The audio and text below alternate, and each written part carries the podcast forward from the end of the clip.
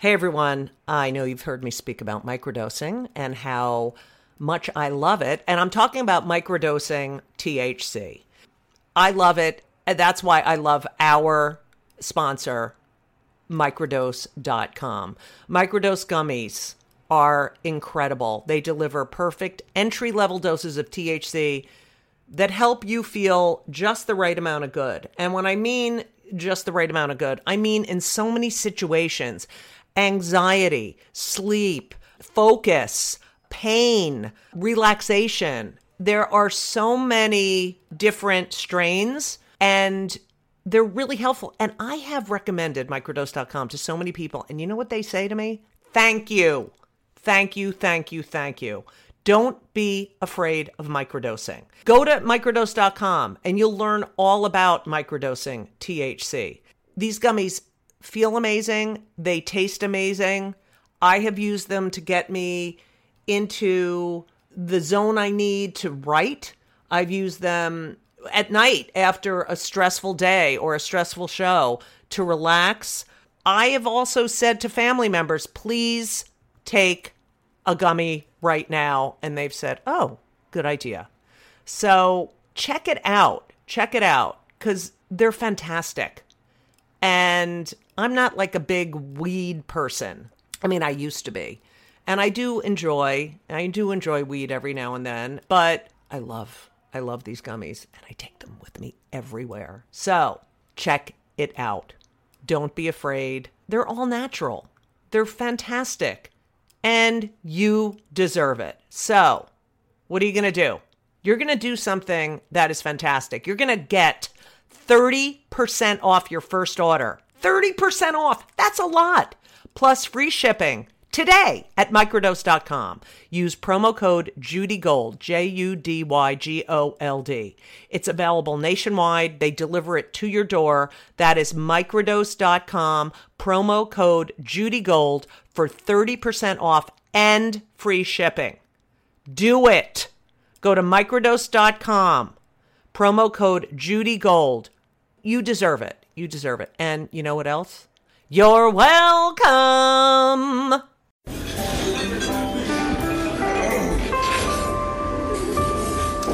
Well, I don't see the point in waiting any longer. So let's bring her out.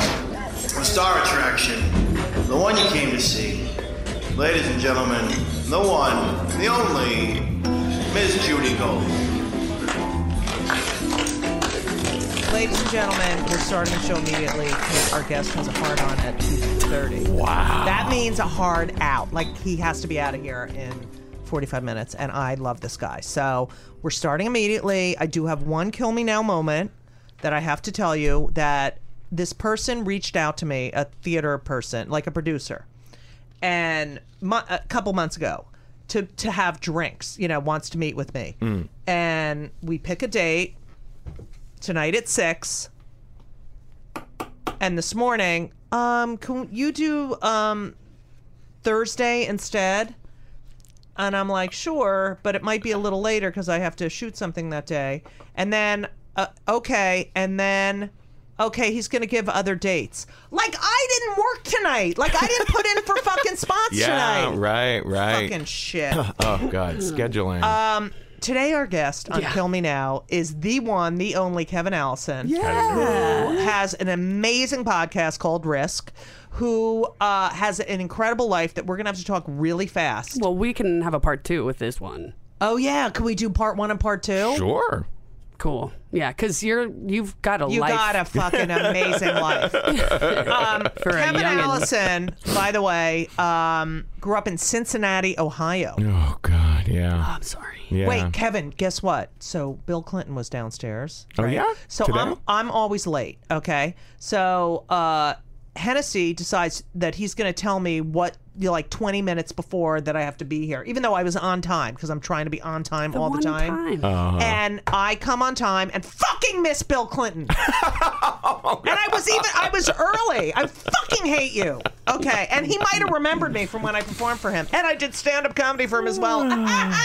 I'm sure he knows All you. get whatever. So so Kevin, you um just so you know, Kevin started this whole risk thing, but was a member of a very successful TV show, Yeah. uh, which really put you on the map and also made you fucking mentally ill. So, Yeah. um, which it can do. Yeah. So, Kevin, you grew up in Ohio, Catholic, Catholic, Catholic. Very, very sheltered Catholic. Yeah. And And, and, and knew I was gay from the beginning of consciousness. Now, that is something I also knew. Yeah. Oh. uh, that you were gay. No, I also knew that I was gay. I remember way back knowing, okay, there's something different. Yeah. Um, I want to put on my father's clothes. I don't want to play with dolls. I want to play with race cars. I want to mow the lawn. I don't want to do the dishes. I, want- you know, not. Uh, it was just that I didn't. There was nothing in me that I'd rather play with the boys and not the girls, Yeah. you know. Um and then when you're an adolescent, then you go, oh. But it's different when you're a Jew and a Catholic. Yeah, well, and also I grew up in a in a very like working class sort of neighborhood Right. where the kids were kind of vulgar and the kids like kind of knew shit. So Right. kids would use the word fag and gay Right. so regularly that literally I was 5 when I was like Oh wait, that is me. The, I am those words. So I was terrified. I went to kindergarten and I was so terrified that people Right. were going to find out that I liked boys. And then uh, we're waiting in line to go into kindergarten first day, and someone points to my red hair and is like, uh, "Why is why are you orange?" And someone else said, "Oh, it's red like the head on the dick of a dog." And everyone started laughing, and I was like, "Thank God." They're distracted by the red hair. Yeah, yes, yes, yes. They'll make fun of me for Right. that. I love red hair. I fucking love red hair. I've wanted red hair always. Um, so, do you have siblings? I have four siblings. Right, Big 'cause you're Catholic, Catholic, family. right. Yeah, yeah, yeah. Um, who was the religious one your, pa- of your parents?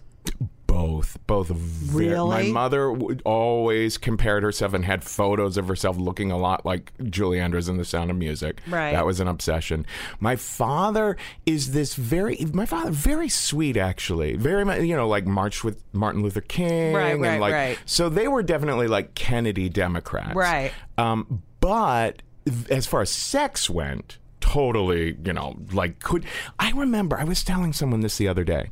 My mother, when I was like in high school, found out that one of her best friends had been been beaten by her husband for years. No And- way. And, they were getting a divorce. It was a total shock. And I remember she was driving me to soccer practice or something like that, and she said, "You know." I can finally see how divorce might be called for. Wow. That was so outside the scope of what my mom was taught by That's- the Catholic Church. that it was shocking Witnessed her evolution. In I that think moment. that the Jesus. amazing part of that story is that she was driving you to soccer.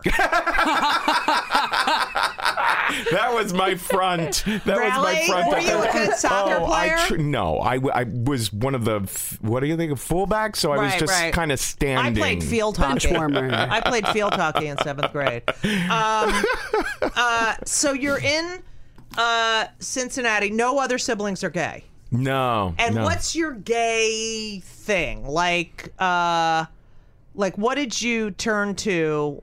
Like kids now, of course, can go and look at gay characters all over the place, Right. that they can have a life. You know, it's interesting. Like I. Charles I, Nelson Reilly. No, Uh, go ahead. No, I was big into listening to musicals as a kid. Right, that that right. was in it. Like I discovered Jesus Christ Superstar when I was about seven. I love Jesus. You know, I started playing Jesus Christ Superstar on the piano at like you know eight or whatever, and my and I was like, I don't know how to lie. I like I loved it, and my mother's like, and I'm like, how it- how how does that sound? Very nice. Like little did she know. Um, yeah, Yeah, I remember. uh, I that was my favorite song. Right. And once I was performing, I was being crucified on the floor, you know, and performing Right, it right, for right. myself. And one of my brothers walked in and started making fun of me, and I was so upset that I took a penny and scratched that song off the record, and then it was like, "Look what you made me do to what I love." Right. And it was very clear uh, something's a little dramatic So, about this are, what kid. number are you of these children? Of I'm these number five four of five. Okay. Yeah. Is five a woman or a man? Uh, uh, Girl or boy? Yeah, yeah, yeah. Okay. Yeah, and the two of us fought like cats and dogs, and Four are and now five? the closest. Yeah, Right. four and five fought like what cats are one, dogs. two, and three like? Um, Well, you know, it's interesting. Like my brothers both are on, you know, one in New York, one in San Francisco. It's my sisters who stayed home. So, I guess, you know, In the- Cincinnati. yeah, like one of my sisters is quite liberal, and the other is like maybe liberal in her general beliefs, but still very, very Cincinnati. You know, Right, very, right, very right. traditional and home, homey. So, um, were you popular in high school? You know, it's interesting. I actually was. I, I became that class clown thing in order to oh. make Oh. Right, the weirdness within okay. So it's called a coping mechanism. Oh yeah, yeah, They- yeah. My journal was passed around. I went to an all boys high school, St. Right. Xavier High School.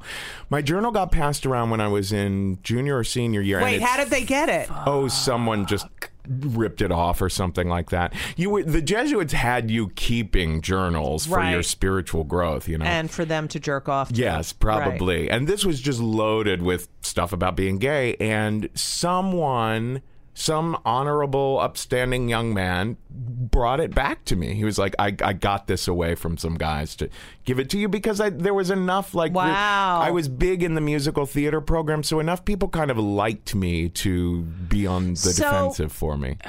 What you're in Catholic school. Yeah. And you know you're gay. Yeah. Now, were you ever molested by? No, and you, you know, it's Don't I. you feel bad that you weren't? No, sorry. Go ahead. Well, it is hilarious. I even went to choir camp at the Right. Royal School of Church Music, where you, You were know, asking for it. No, wait, there are stories in the papers I've read about since then Right. about some of the places where. But yeah, and it, it's interesting. Like I joined this choir group when I was ten.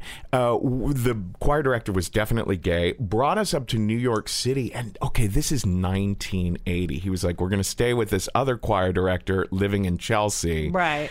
and all of his friends were so fabulous. The the skin tight white polyester Right, suit. right, right. One of them was this, this guy with a huge afro. His name was are you? Robert Love. I'm ten years old. Okay, you're 10 years old, and, And these are gay men listening to disco and smoking weird smelling cigarettes amongst Right. us kids, you know. and you're at. How did you get to this Chelsea? Oh, that it was choir camp. We were performing at one of the cathedrals in town. Okay. Yeah, yeah, yeah, yeah. And uh, d- and you knew. I knew what was going on, but nothing ever happened with me. Uh, you know, another thing is. This has come up. There are a lot of stories of child molestation that are told on my podcast, Right. Risk. And what's interesting is, like, I was always attracted to guys my own age. So I did a lot of exploration with Like Michael. Jackson. Yeah, go No, ahead. no, Not I mean, mentally. I mean, when I was that I age. know, I'm kidding. I'm kidding. No one's getting my fucking jokes today. All right, go ahead. so I was never like. I, I think that if an older man did approach me, I was savvy enough to be like, "Whoa, whoa, wait a minute! I'm totally on top of what's Right, happening." right, here," right, You know, right. so I, I think I might have been able to cut them off at the pass. Just Do you with my think consciousness. anyone tried? No, Or- all right. no, I don't think so. Do you know? I wasn't. I wasn't the best looking uh, kid. but d- were You're a redhead. But do you know anyone that you went to school with that it happened to? No, I don't actually. You know, it's fascinating to me when friends tell stories on risk Right. because people will be like, "Well, yeah, I did try to murder my mother" or something like that. No And like, fucking way. Okay, I did not know that about you. Wow, yeah, yeah. yeah. Oh my god. No way. Oh yeah, there have been some. A woman just shared a story. It's going to be on in a couple of weeks. She found out her father was into cannibalism. Whoa. Yeah, whoa, yeah, yeah. whoa, She whoa. discovered books and she was fed something once where she No! was like, That is so fucking disgusting. Tune disgusting. in. Tune in Tune to in risk. to risk. Tune- I can't do the show now because I don't have any cannibalism. I've shit. been so curious. Haven't you ever been curious though? Cannibalism? Everyone's always Of what of what human tastes like? Just No, like I have not. I s- eat my cuticles. That's fine. Yeah, yeah, yeah, yeah. Okay. Ugh, disgusting. Okay, so um, you go, you then go to college. Yeah, yeah. My first couple of coming out experiences were actually really wounding. I it, when I was So, And did you have any sexual experience? Oh, yeah. in, in high school. Oh yeah, in grade school and high school, I did stuff with with a. it- I, I, the thing I would always say, wouldn't it be funny if we took off all our clothes? Right, right, Yeah. right. So I was I was rather manipulative. Now, did you did any of those people turn out to be gay? Uh, no. no, no, actually, and Uh-huh. you know, I and and of course, you know, it would be awkward to talk to them now about right. it. Yeah, Like, Well, hey, kids are always when? doing that stuff with each other. and- Right, but I'm just whatever. Yeah. So, um, all right, you graduate high school, and then and then I go to NYU Right. where I meet all the members of the state. now, what was your family like when you were like, I'm going to New York? Oh, it was weird. I waited until uh, the week or maybe two weeks before going off to New York to tell my parents No I was way. gay. Yeah. And you know what? I, I came out to myself when I was 12. So my Mm-hmm. mom was like, Well, if you knew when you were 12 for sure, why didn't you tell us? And I said, Because you would have said you're 12. Right. You know? Mm-hmm. And it was funny. I, I sent my mom and my dad down and I wrote out a speech on big index cards. Right. And I did not take my eyes off the speech. I read it to them, and it had questions and answers that, they, like questions you might have, and the answers I'm giving you. And it ended with, "Here's the name of a psychiatrist if you have a problem Oh with my all God. of this." No, ah! do you have those cards? I don't. Oh my God, I know the thing Do you remember anything? No, not really. I mean, you, You know. could probably conjure it though. Just put Oh yourself. yeah. I mean, I was so, so- filled with Catholic talk Right. that I'm sure it was mostly about how I truly believe that it's, you know, So when you got into NYU, Yeah. right, uh, which is so expensive, yeah. um, did they pay for it? Your parents? I had so many different scholarships and loans. Right. Yeah, but my parents did end up paying for it eventually in the form of all the loans and Right, stuff right, like right. Yeah, yeah, yeah. So it's a week before. Uh-huh. And did any of your siblings, the three above you that are older than you, go to college? Oh yeah. Uh, everyone went to college. But they didn't go to New York. Right, exactly. Okay. Exactly. So I was I was the special one in Right. that way. Was it always in your family like, oh, well, you know, Kevin, you know, like Oh, yeah. that? Because that's, I was the identified patient in my family. Like, Yeah. well, she's out of her. And it's like, no, you're all out of your fucking mind Right, Yeah. right. Th- There was definitely a recognition that I live in my own universe, and Right. that, and that you know, some of the rules that apply to some of the other kids, they just give me a free pass right. on. Yeah, yeah. So you come to NYU, you're in the village, Mm-hmm. you're 18 years old, you're gay. My very first stop was Central Park to look for gay sex. So at that's 18. about 1988, Yeah, right? Yeah. And AIDS is very. Oh, it was yeah. so in your face. Act Up was huge. Uh, Right. I attended a few meetings Yeah. and marches when I was in college. So, Right. so I never like. It's so interesting now to deal with so many younger people with the whole condoms issue. I'm like. I just it, it, was never even there was no thought about not using condoms. That's I I talk to you know young gay guys now too, and it's and I and I'm like, very, do you fucking understand? yeah like they you, just insist on yeah they don't. It's like if you had been around. You know, New York. You can't talk about it. Well, another Um, problem, another problem is that guys who are doing without condoms now Right. are like spreading gonorrhea Right, and right. herpes and, And everything there's else. a, an, a flare up of HIV as well. Yeah, I'm sure. I'm it's sure. it. Watching my friends and watching these young people get sick Mm. and die. And yet these kids now are like, eh, and I mean, look at how far we came. We came really far with no help from the government. Yeah. You know, making this a terminal illness. But you know, fuck you. Oh, my you know, God. for if you don't wear a condom, you take us back, and there'll be another strain of it. You Yeah. fucking assholes. Yeah, Okay. yeah. All right. So you're going to Central Park and having Yeah. anonymous sex. Now, like, how many nights a week would you? well, you know, at first when I was in college, it was just randomly here and there. The limelight was this. Oh yes, I used to go to the limelight. They used to have, if you walked up to the bell Yeah. tower, there was sex going on up there. But I was never engaging in anal sex. It was Right. always just like blowjobs or rimming and right, stuff right, like right. that. Oh, Um, hi, kid. Fun stuff. Welcome to Play It, a new podcast network featuring radio and TV personalities talking business, sports, tech, entertainment, and more. Play it at play.it. Have you heard of uh, thredUP? I love thredUP. I love secondhand stores. Yeah, I know. I know that you love secondhand stores, and you told me that you um, buy your winter clothes in Maui, which is really a good place. To buy winter clothes? It's actually a perfect place to buy winter clothes because Why? you go to the secondhand stores on Maui, and all of, of the tourists and people that decide they want, you know, to move there, they get rid of all their winter clothes, mm-hmm. and they take them all to the secondhand stores. So it's a perfect. and then place you get them cheaper. But here's the thing: I can't always go to Maui. Right. So wouldn't you rather do it quickly on the internet? Yes, The I would. intranet? I would love if Hawaii was, you know, far enough along to be able to.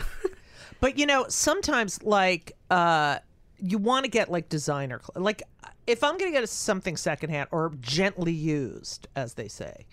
I it has to be well made and like good designers. Absolutely. And my kids do that too. You know, like they'll buy like sneakers or like a used fucking hoodie and I'm like, what the fuck?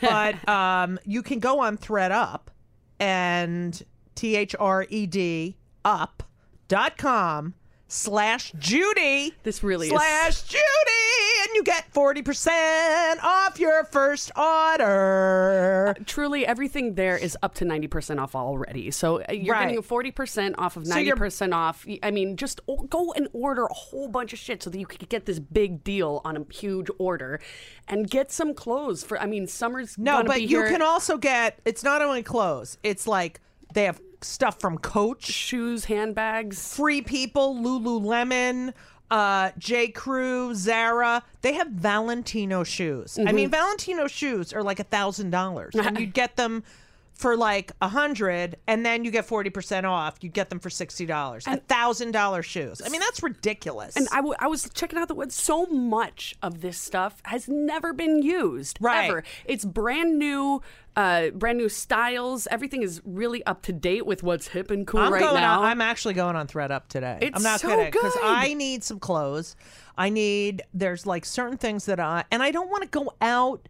I don't want to spend you know money retail, and I don't want to spend the time when I could just shop at home. especially New York City. I know. It's, it's a nightmare. This is perfect, especially if you know you're a New Yorker. You're going to always be tight on cash. But if wherever you're into you are, like, if like you're an American, if you're into shopping secondhand, which I know a lot of people are. I mm. mean, a lot of people. When I go, oh my god, I love that, and they're like, oh, I got it at secondhand. remember store. when people used to make fun of it? Now it's like the chic thing to do. Right. Now it's cool because the whole thrill of it is getting the deal. Yeah. And now you can get the deal sitting in your apartment. Yeah. And So- or house, clothes wherever you live. that may not have even ever been used. Right. You don't have to dig through that. The part, the, the shitty, the great part is getting the deal. The shitty part is going through everything. Hours you need to set right. aside. So it- this is like the greatest thing. It and it's like all cool, uh, trendy, like really hot kind of stuff. I'm going on there right now. thredup.com slash Judy for an extra additional 40% off. It's already 90% off. Use code Judy. That's like 9, 10, 11, 12. That's like 130%. off. You're basically making money by shopping Right, here. right. They're paying you. Yeah, go go get yourself get you know one of your buddies that knows how to stylize you and And if you're go through the, if- the website. and you know that our president is not into the EPA, right? And and most clothes that are not used or thrown out go into landfills. Mm, that's true. And now you can wear them on your body. Yeah, let's I mean help the and world. you know it's like always like some rich person who's like, "Oh, I bought these." And you know what? I put them on and I didn't like them. And you how, know, how many how many pairs of you know pants or coats do you have sitting in your closet with tags still on them from when oh. you still got them? You know, Oh. Well, and now. Not me. now these are I mean these trends are coming back around. So yeah, that's right. So go to thredup.com slash Judy. With code Judy. Oh. Also, I thought- thredup.com slash Judy code Judy. Oh, well, whatever. Promo code J U D Y, all caps, okay? And you will be very, very happy. and sexy. I get the last word. So, um, you you are in the theater program. Well, I was studying film actually. It's so funny because within like two weeks, I was like, "Oh, everyone here is so butch and Right. into cinematography, and Right. I- I'm not going to be a director." Right. There was so much like masculine and and just outright like misogyny Right, of there course. in the film school. Yeah, it was ridiculous. We had a, a teacher called Bor. hmm, Maybe I shouldn't. You say can his say name. it. His name was Boris Fruman, and a young lady showed her class like on the first week. That's a Jew bell. Anytime you mention a Jew. All right, go ahead. like the first week, some young lady shared her her movie, and he was like, "Yeah, you should stick to working in the kitchen." No fucking way. Yeah, in a thick Russian accent.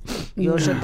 Is he? Um, did he vote for Donald Trump? Oh All right. my So, God. um, so you move out of the film school. Yeah, so so the state formed when I was a freshman at Right. NYU. Uh, this comedy group, eleven people, which is an absurd amount amount Right. of people to have in a group. Right. Uh, I was the only gay one, weirdly enough, because there were lots of guys who seemed kind of Right, gay in the group. There was only one woman, which was also a strange dynamic. Oh, hello. Um, and uh, all white as well. And how'd you get into this comedy group? I actually deliberately said I saw their first show, was just amazed Where by the was it? energy. It? was at it was on the seventh floor of seven twenty one Broadway in NYU, Right. you know, little black box theater. The audience was so psyched, Right. like as if they had seen this before, and it was the group's first Right, show. right. And there was just such an energy in the room. And I said to a friend of mine, I'm going to get in that group if it kills me. And my friend was like, You? Because I have a very like Dr. Jekyll and Mr. Hyde sort of personality. So I said, I am going to stalk my way into that group. I started Right. following Joe Lo Truglio, a member of the group, around school because he mm. was hot. I, Right. I, I was curious if there could ever Right. be. And he was drop adding into a class. And I was like, I'm going to drop add into that class too. Right. So I got into class with him and just started like making a point of hanging out with him. And one night he invited me out with all the other members of the state. I was like, this is my in. Right. I got really, really drunk. It's at a bar in the East Village, took off all my clothes No. and sang a wailing song, uh, walking around the bar, bar with a raised glass of beer. I just made up a wailing in, song. right. And yeah, and they were like, "You're crazy. Hang out with us more often." So yeah, yeah, I knew that was an audition, even as I was Right, doing right, it. right. Yeah, yeah. So you get in uh, Yeah. to the State, and the other members. Do you, do you want to mention Oh. some of their names? Yeah, well, you know, uh, Michael Ian Black, he's Right. he's doing the Bell House show in April, April 9th. the I love show. Michael. Yeah, yeah, he's we great. did. We did. Um, what you call it? Jim Gaffigan show together. Mm. David Wain directs a lot of stuff like Wet Hot American Summer. Right. Right. Um, Tom Lennon and Ben Garant uh, were, and Kerri Kenney were all in Reno Right. 911. Right. So yeah, there's a lot So of. well, but you're getting ahead. uh huh. because I you are I want to get to like you're in this group and you're the only gay Yeah.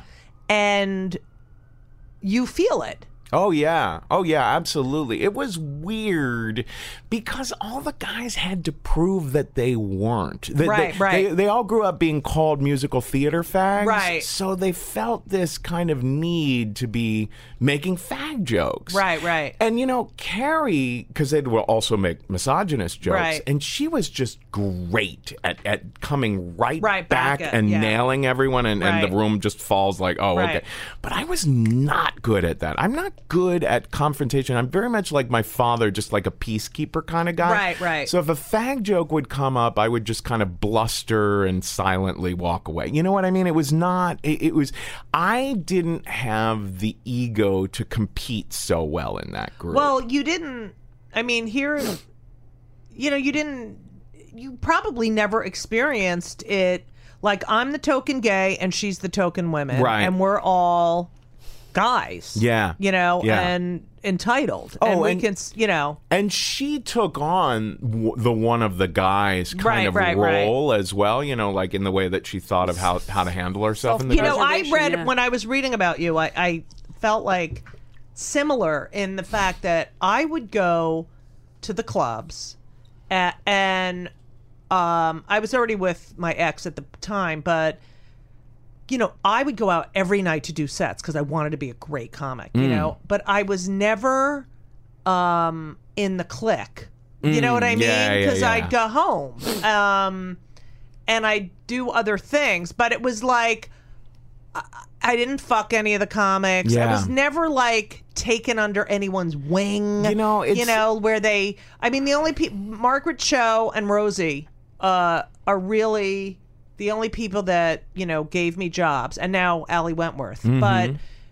And it's women who've given me work. Mm. Yeah. Um, and it, it's just it, i just remember that feeling like i'm I'm not. I'm a little removed. Yeah. And I can't. Oh, I'm not. I'm not in your little clique or like. How do I get in? But I'm not like you. Like I can't. yeah. It's such an uncomfortable feeling because you're in, but you're not in. It is, and if you look back at your past, you probably like mine. it- My reaction is, oh, if I could do it all over again, like people are like, what would you do differently? And I'm like, well, I guess I would have tried to have been a lot more social and a Right. lot more, you know, I don't know, networking and yada yada yada. I know. And- I was and- always, you know, I was always friendly and and, but I never like they like the thing was that they would like go out with like important people Yeah. or like become friends with important people, Exactly. and then eh. those people would help them, Right. And I'm like, what's wrong with me that I can't fake a? Re- I couldn't fake. right A relationship with these, Absolutely. you know what I mean? I, I was always terrified of agents and managers and executives, and I guess I never really put together that what those people want really is to have fun times drinking and hanging out with the creative people. you know what I mean? right.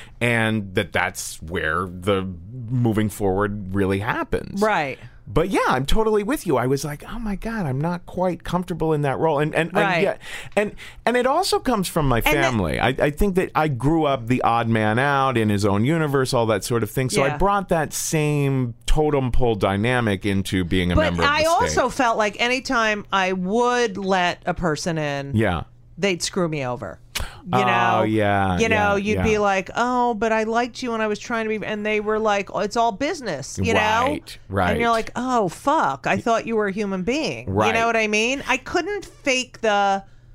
I couldn't fake the, you know, yeah, we're really close and let's get our pictures taken and we're going to be in the tabloids. Yeah, and, there's you know, no counting on people being human and and friendly the whole way through. Right. But it was so funny because in the guy in our in comedy in the 80s and 90s it was the guys that would always help the other guys. Oh, yeah. You know? Yeah. It's like would there be Kevin James without Ray Romano? Right, You know? right, right, um, right. And and it, there was a lot of that, you know? And What- those guys didn't understand queerness at all. So if there's a queer woman or a right, queer man, right, right. they don't know what to do with you. Right. They don't realize that they don't have to do anything with you. Right. Well, my contribution to the State was always okay. Now a little something from the totally whacked out queer guy. You know what I mean? right. Like, like, and that was great. That was super, super fun. That you know, so uh, wait, so you get into this group. yeah. So but you had planned it out. So that was one thing you did that That was really good. worked. Yeah, yeah, yeah, yeah. So you get into this group, mm-hmm. and are you? You're feeling like the odd man out. I always feel like the odd man out too. Yeah. Um, but you're getting, you know, you're in. Oh yeah, yeah. The group. The thing about the group, it was eleven people, and it was super competitive. right. Super, so you would pitch to one another. Right. Exactly. So does if people don't know, this was on MTV. Yeah, it was. on- uh, it was we did thirty episodes for MTV. Right. Yeah, and uh, all sketch comedy. You know, um, our, our heroes were Monty Python Right. and early SNL. And we never had comedy training. That's a Right. funny thing. Like nowadays, everyone's got an education Right, in right, comedy, but we right, were just going from instinct. So it was there was a real authentic friend energy happening that you Right. could read between it. a little bit like you can see that in Kids in the Hall or or, Right. or Mr. Show from Yeah. around that same era. Um, so yeah, it was very fun. i- But there was that thing where whoever wrote the sketch got to cast the sketch. And here's the Right. thing in any group, people have different talents. Like Right. some people are just going to be better writers than others Right. and can just kind of like piss the stuff out. Right. So naturally, those guys just rose to the top and became powerful and were constantly casting So themselves. it was there was a click within the click. Yeah. Oh, yeah. Oh, absolutely. Yeah. There was definitely a once the doors are closed, you can see that so and so knows to get friendlier with the producers Right. and And hey, then I'll to- vote for your sketch if you vote for mine. it was mine. like I remember because you get a feeling, you get the feeling Yeah. because it's a it's a it's you know it's a familiar feeling of oh I see what's going on. Mm-hmm. Um, but watching it happen, it's so and you want to go when you see someone sucking up. You know, to Yeah. get it's Yeah. so infuriating when they succeed. and you're like, but I have integrity. I have integrity. And it's like, right. why didn't I have a little less integrity? You know. Um, so there were stories. I read stories. Um, by the way, uh, you're recurring. The show was listed as one of the 100 greatest shows of all time in Rolling Stone. By the way, Last That's year, awesome. yeah. Um, what are you doing on your phone? I'm uh, Facebook living. Oh.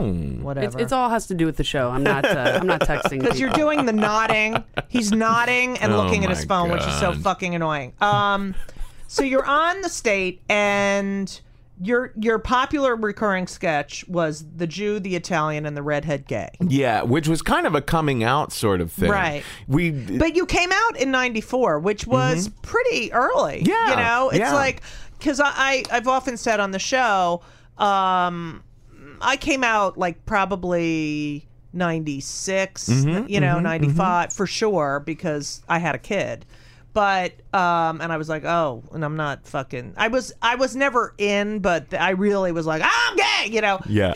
and and then we were embraced as the you know oh wow like come help us and now it's like you know so and so who's been in the closet for 30 years decides to come out Right, and they're right, a fucking right. hero Right, you right, know right, right, right. so you come out you're doing that and these are three superheroes Well, we, it was basically David Wain, Ken Marino, and I sat down. We said we've never written a sketch before. Right. What could we? What's a sketch that only the three of us could be in? So we decided that, and we Because, just were you the three that would never get approved like so you would go and pitch a a, sh- uh, uh, a sketch and and everyone had a vote It's right funny. David was kind of that way. I- I- he would write the most ridiculously absurd sketches that you know didn't make a lot of sense, and I loved them. Right. And he just never gave up. The group would not vote for his sketches for a couple of years, and he wouldn't give up until he Right. finally wore everyone down. And and I I look back and I'm like, wow, I should have really taken more of a, a lesson from him to just never give up never, you know, just keep facing that rejection. Yeah. and no one could how would you get did anyone get kick, kicked out or Yeah, we had what we would call uh, uh, midnight meetings. You know, it started in college where, Right. where you know we would all be like, "Well, we, it, we'll be drunk enough around midnight. Let's call someone in and kick them out of the group." I mean, it was it was at, which created in the group this feeling of I might be next. right um, yeah. that, that's horrible Yeah. And MTV, by the way, gave us the same sort of overall message. Like they were never super, super, oh my God, we're so thrilled with you guys and here's to your continued success. Right. Instead, they would say things that would insinuate you guys might not be here tomorrow. Right. You know what I mean? I hate which- that. yeah. And that they jerked off to that too. um, so you're in the State. Um, th- there was one sketch I, I read that you they kept saying no, no, no. So you decided to go out and film it yourself. Oh yeah, yeah, yeah. That's that's the Taco Man. Yeah, yeah. Yeah. Da- David, me, and uh, Michael Ian Black wrote this sketch about a uh, the the mailman is has stopped delivering the mail and is just delivering tacos to everyone instead, and. It was absurd, and the group we, we pitched it, and it got three votes. The three of us who Right, wrote right. it. So David was like, "Listen, we're doing this big, big, big budget sketch next week that none of us are cast in. Right. Let's show up for moral support for everyone, but we'll just go to someone's house in a nearby suburb and ask if we can use their front lawn and shoot Right. this sketch on a super cheap, like home video ca- camcorder. And we made it, and the group was like, "Okay, it's really funny." And now it's one of the best known sketches we've ever done. And and they said fucking no. yeah, yeah, Ridiculous. Welcome to Play It, a new podcast network featuring radio and TV personalities talking business, sports, tech, entertainment, and more. Play it at play.it. Um. Okay. So you have a major success with this show. Everyone goes on to become like Yeah, You know? everyone, everyone. I mean, when the group, what happened was we quit MTV right. And we tried to go to CBS. That was a disaster. Shocking. And, And we're at CBS Play dot shit right now. Yeah, go ahead. well, you know, the, what happened was uh, Les Moonves was coming into the picture then, so he wasn't even sure who we were. So it was very confusing. It was very confusing. So they let us go, and then we were in this contractual hell for a while where it's like, wait, are we working here or not, or yada yada, and, and we all started starving basically Right, right. while we weren't sure what was going to happen next. Right, because they would say, "Hold on, hold on, hold on," Right. and you can't book anything else. They would have a hold on you, but Right. they wouldn't pay you. Yeah, So eventually the backstabbing started, and uh, three of the members of the group uh, pitched a show to Comedy Central Without you guys. without the rest of us, and then went on to big success with that. So what was gr- the show? Viva Variety. Right. not big success, but, But that enough, eventually yeah. led to Reno 911, right. So anyway, there was a lot of tension and anger and upset in the group around that time. Right. Now it's water under the bridge because now we- we're old enough to look back and be like, well, we were starving. Everyone had to figure out something to Right. do. You know what I mean? It was So- almost self preservation. And you decide. And I chose that part of my life to kind of like start drinking a hell of a lot more and to prostitute yourself. and develop uh, terrible stage fright Right. and social anxiety and stopped going to you know there was a place called Luna Lounge where everyone oh, really? yeah that yeah. was another place I couldn't get into because um and I would I remember I'd be like, "Well, I tell stories. I tell stories, you know?" And they're like, "You're not alternative." And you I I, I I'm That like is insane they wouldn't let me do they made uh, you know i was in con- it was, and it was so weird because i didn't i felt like i belonged in the comedy clubs but i wasn't fitting it like like you i was like one Right, pl- a little removed right. because i was just trying to right wanted to be great comic you know Oh, my God. and then i wa- i told stories i never told like but boom but oh boom but oh boom and it was like i couldn't get into either fucking click I was so nervous the first time I performed at Luna Lounge, the, and the place was absolute. It was so Packed. packed. that Jeffrey Ross, who was the host, couldn't get off the stage. Right. and everyone was sitting Indian style, uh, you know, cross-legged because Right. there's no chairs. Right. So there's no aisle. I blanked out in the middle of my the first paragraph of like a 10 paragraph monologue and I was so freaked out that I looked at Jeff Ross and I said, I can't do this. And I started to try to flee the Right. theater, which meant having to like step over, Over everyone in the crowd to get to the door. And everyone's like, oh no, you can do it. You can do it. Someone grabbed my foot and I'm crowd surfing. They put me back up on the stage. And I was like, okay, th- th- they're calling the shots here. So I did finish the monologue, and everyone thought it was great. They didn't know I was genuinely terrified. Right, right, right. so, so That's like Eight Mile. that scene where he goes up to freestyle. I love you. so you are not making any money.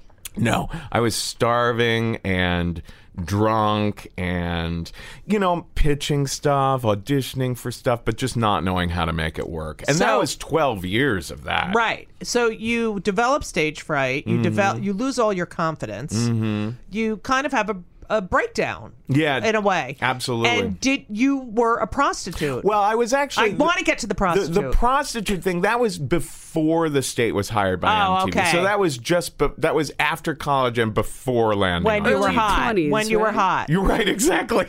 Like, When which I your didn't ass even, was tight. Which I didn't even realize I at know. the time. Right. You know, yeah. And and was well. I, you have to tell me. what That the- was, you know, I had a roommate who had. I, I never knew where he was getting his money. I did know that he looked like a 1950s kid in a Disney movie. Right, you know, right. like he had these like all American boy Right, looks. right. And he was. I didn't know how he was getting the rent paid. But one night I was like, oh my God, the rent's due on Monday and I don't have it. Right. And he said, listen, Kevin, a lot of people don't realize this, but prostitution can be a lot of fun. And he said, You just have to follow what I call the seven laws of successful whoring. Okay. He had this all mapped out, and they were cute little phrases. I only remember three of them. One was, um, hard to get's an easy bet, which means that you're supposed to be coy and and uh, I, I don't know, like you- you're you're supposed to act like it's not going to be so Right, easy. right, that right, someone's got to work for you. Um, another was um, money before honey, which meant you know you Yes, should you should you have the money in your po- first. Exact. And the third one I remember was uh, Sweetie Phone Home, which meant uh, based on ET Phone Home, but Right. it, but it meant. You should call someone before you go anywhere with a John to, To tell say, them. "Hey, here's I'm going to such and such an address." Yeah, Right. yeah. Um, now there were two, at least two, very popular hustler bars at that time, and Giuliani has since gotten rid of them. Right. Um, one was called the Rounds, and it was so amazing because it was Right. like very David Lynch. There was literally like blue and red velvet and smoke, and Right. people singing on, on a piano, and it was all old. Like everyone looked like Rush Limbaugh, like Right. like old, Hot. big bankers, Yeah. except for the young guys. So it was Right. a split between the bankers and the and the twenty three year olds who all and the looked like River bankers were Phoenix. all like married with kids. Oh yeah. Mm-hmm. absolutely, absolutely. Um, oh my god, I got to that bar that night trying this out, A- and a guy who looked a lot like. Were you nervous? Oh, I was so Were you, what did you wear? What did you wear? Oh, I don't even remember. But pro- Okay. no, it was all very my own private Idaho, right. very like grungy, you know, Kurt Yeah. Cobain sort of uh, wear. So anyway, no, this guy who does look like uh, Rush Limbaugh grabs my hand Mm-hmm. and puts it up into the light and shows it to a friend of his, and he says, "Look at that hair on the back of his hand. That means there's hair on his ass too." And they dropped my hand and walked away. No way. I'm not kidding. Like I was a piece of meat at the fucking butcher's. no way. Was that awesome or horrifying? It was That's fucking why I- horrifying. I don't have any hair on my ass. I don't have hair on my ass. Okay. I never heard of that science So experiment. it was like, oh, I want this piece of meat. I want that cut. Yeah. Oh, all yeah. Right. Oh, so yeah. did you get? Did you get? Were you successful that night? That night, I went home with a total douchebag, and I was so confused about my friend Ray's seven laws. Right. That, that, that I fucked everyone. I didn't call home. Right. I did. I was, and in the cab, I was confused about. Wait, I'm supposed to have money first. What are we doing? I was You're like sweetie before honey, Yeah, yeah, yeah. money Yeah, before uh, Yeah. fuck. I was. I said to him, uh, "Wait, we've got to negotiate the terms." And he was like, "What term? Get your fucking dick out!" He's trying to get my dick out in the cab. And I was like, "No, no, wait, we haven't discussed this yet." And it turned into like a Laurel and Hardy style shoving Right, match right. in the back. And finally, I just jumped out because he had proposed that we were going to do a quote unquote half session. Whatever that meant. Yeah. At his place for $75. I was like, wait a minute. I didn't really discuss money with Right. Ray. And what the but- fuck but is I a was- half session? I, I don't know, but I was like, look. So he wanted to play with your dick, but he In didn't the want cab, and yeah. he didn't want you to play with his dick. Oh, I don't. e- I don't know what he wanted me to do with Right. him. We didn't even get that far. I jumped out of that cab eventually, Right. and it was so funny because I screamed. I was like, "I'm gonna get back at him." So I yelled at him, "You wanna suck my cock? You can pay for it first. And I slammed the cab door, and then I was like, "Oh, I didn't embarrass him." There's Right. like 20 people gathered around me on Sixth Avenue. Right, right. Miss. So I went back the next night and I was like armed with more of Ray's advice and everything. And this time I met this really, really nice, normal seeming guy uh, from Philadelphia who was married with Right. kids. And he said, Look, we're not going to go home tonight because I can tell you're a total newbie and I don't want to make you do something that you really, really Right. don't want to do. So take a night to sleep on it. And if uh, the next day, if on Sunday you're still maybe interested, then let's let's do it. So the next day, Sunday, I was like, I still need the fucking rent. You know, Right. this is turning into an epic weekend. Right, yeah. So I met him at his hotel room.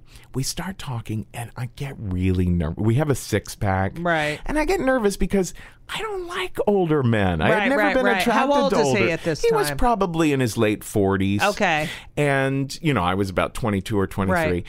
Right. and we start talking. And one thing I do love is just gabbing, Right. especially over alcohol. So we start drinking, and he, it comes out that he served in Vietnam. And I was like, Oh.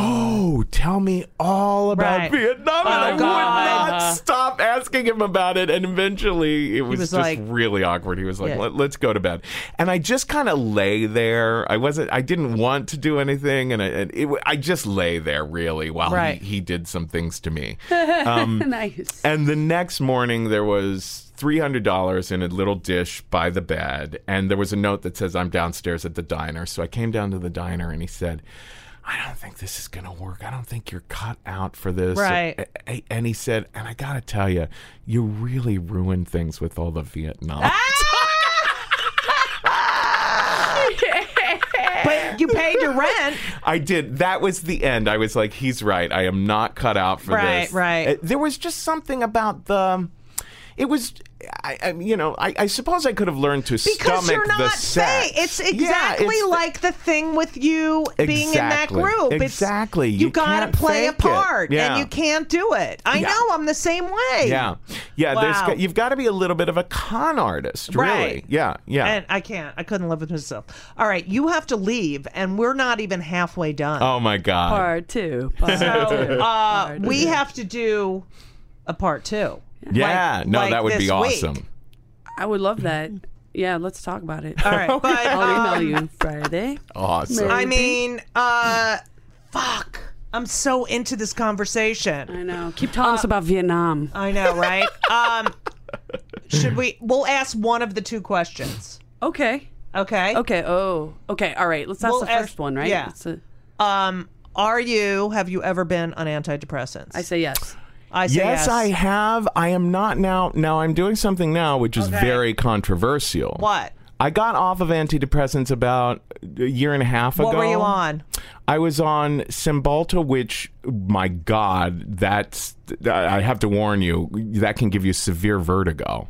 Oh, I've been on every fucking drug. Have you? Yes. Yeah. yes. Well, for me, that that one did not work. Um, Right. But I was also on Wellbutrin, which yes, seemed, which seemed to work That's just one fine. of mine. Yeah. Um, no, I went off of antidepressants because I had been on them for years and years and years. But then several months ago, I maybe maybe about eight months ago, I switched to what they call microdosing, Right. which is where you take a tab of LSD. And oh yes, I read about Yeah, this. you- it's you- supposed to be amazing. You have to measure out very, very specifically to make sure you're only taking about a sixth of the Right. tab once every three days. People also do this with psilocybin. Yes, with mushrooms as well. Right, right. De- depending on what I don't know. Is, You Yeah. are obsessed with meat.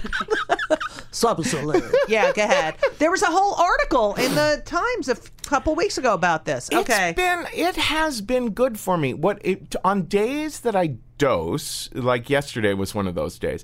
I will feel um, like like I've got extra energy, focus, like I'm more just up and interested in life and yeah, it's just like I don't know, general the dose days are good days. The next 2 days, I don't know that I notice all that much specifically. Like you have to take two days off so that you don't develop a, a tolerance for it.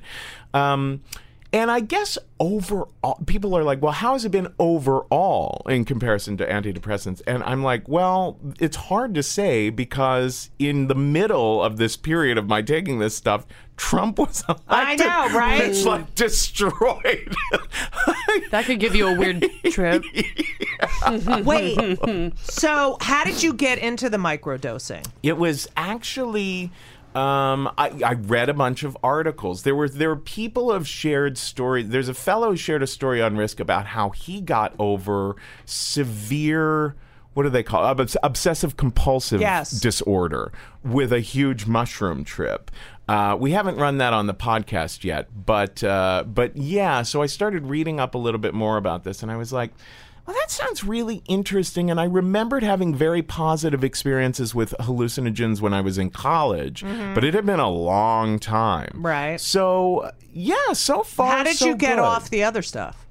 Uh, just gradually with both of them. As, And as did you with it under a doctor's care? Oh yeah, oh absolutely, absolutely. Okay. Uh, the the Cymbalta um, was the harder one. yeah, to get and that of. also is a painkiller. So I was on that because I have arthritis, and Oh. knee- you know, and they put me on that, but that was not good. Yeah. Uh, yeah, I was dizzy and like yeah. bad. Yeah. Um, Wow, I want to Yeah. hear more about this uh, microdosing. What can you function on the microdose day? You can Oh, absolutely. Yeah, yeah. Like I even want to like exercise and shit like Wow. that. Yeah. just clears out your neural pathways. I think so. Yeah, I think it open, opens things up for you a bit. Yeah. Definitely.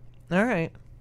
Wow, I can't wait to talk. Can we, this is part one. I'm not mm-hmm. kidding. Yeah, let's do it. Yeah, we'll be You in touch. promise? Because we're Yeah, not even half. I'm not even done talking to Oh you. yeah, absolutely, absolutely. I love you. I love you. Oh, you know what? Kevin was like, maybe you want to remind Judy of who I am. Maybe she doesn't know who I am. I did your She fucking show. She did my show once, but who knows? I was like, dude, yeah. I mean, Shut the fuck up. You were in the She's been up last my laugh ass. too, Yes, right? yes, That's yes, yes. phenomenal. Yeah, Thank you. Love that. I they taped way more than they used, but whatever. Yeah. Um Thank you, Kevin Allison. Thank Where you. can people find you? Uh, you can find my podcast at risk-show.com or wherever podcasts Right. are.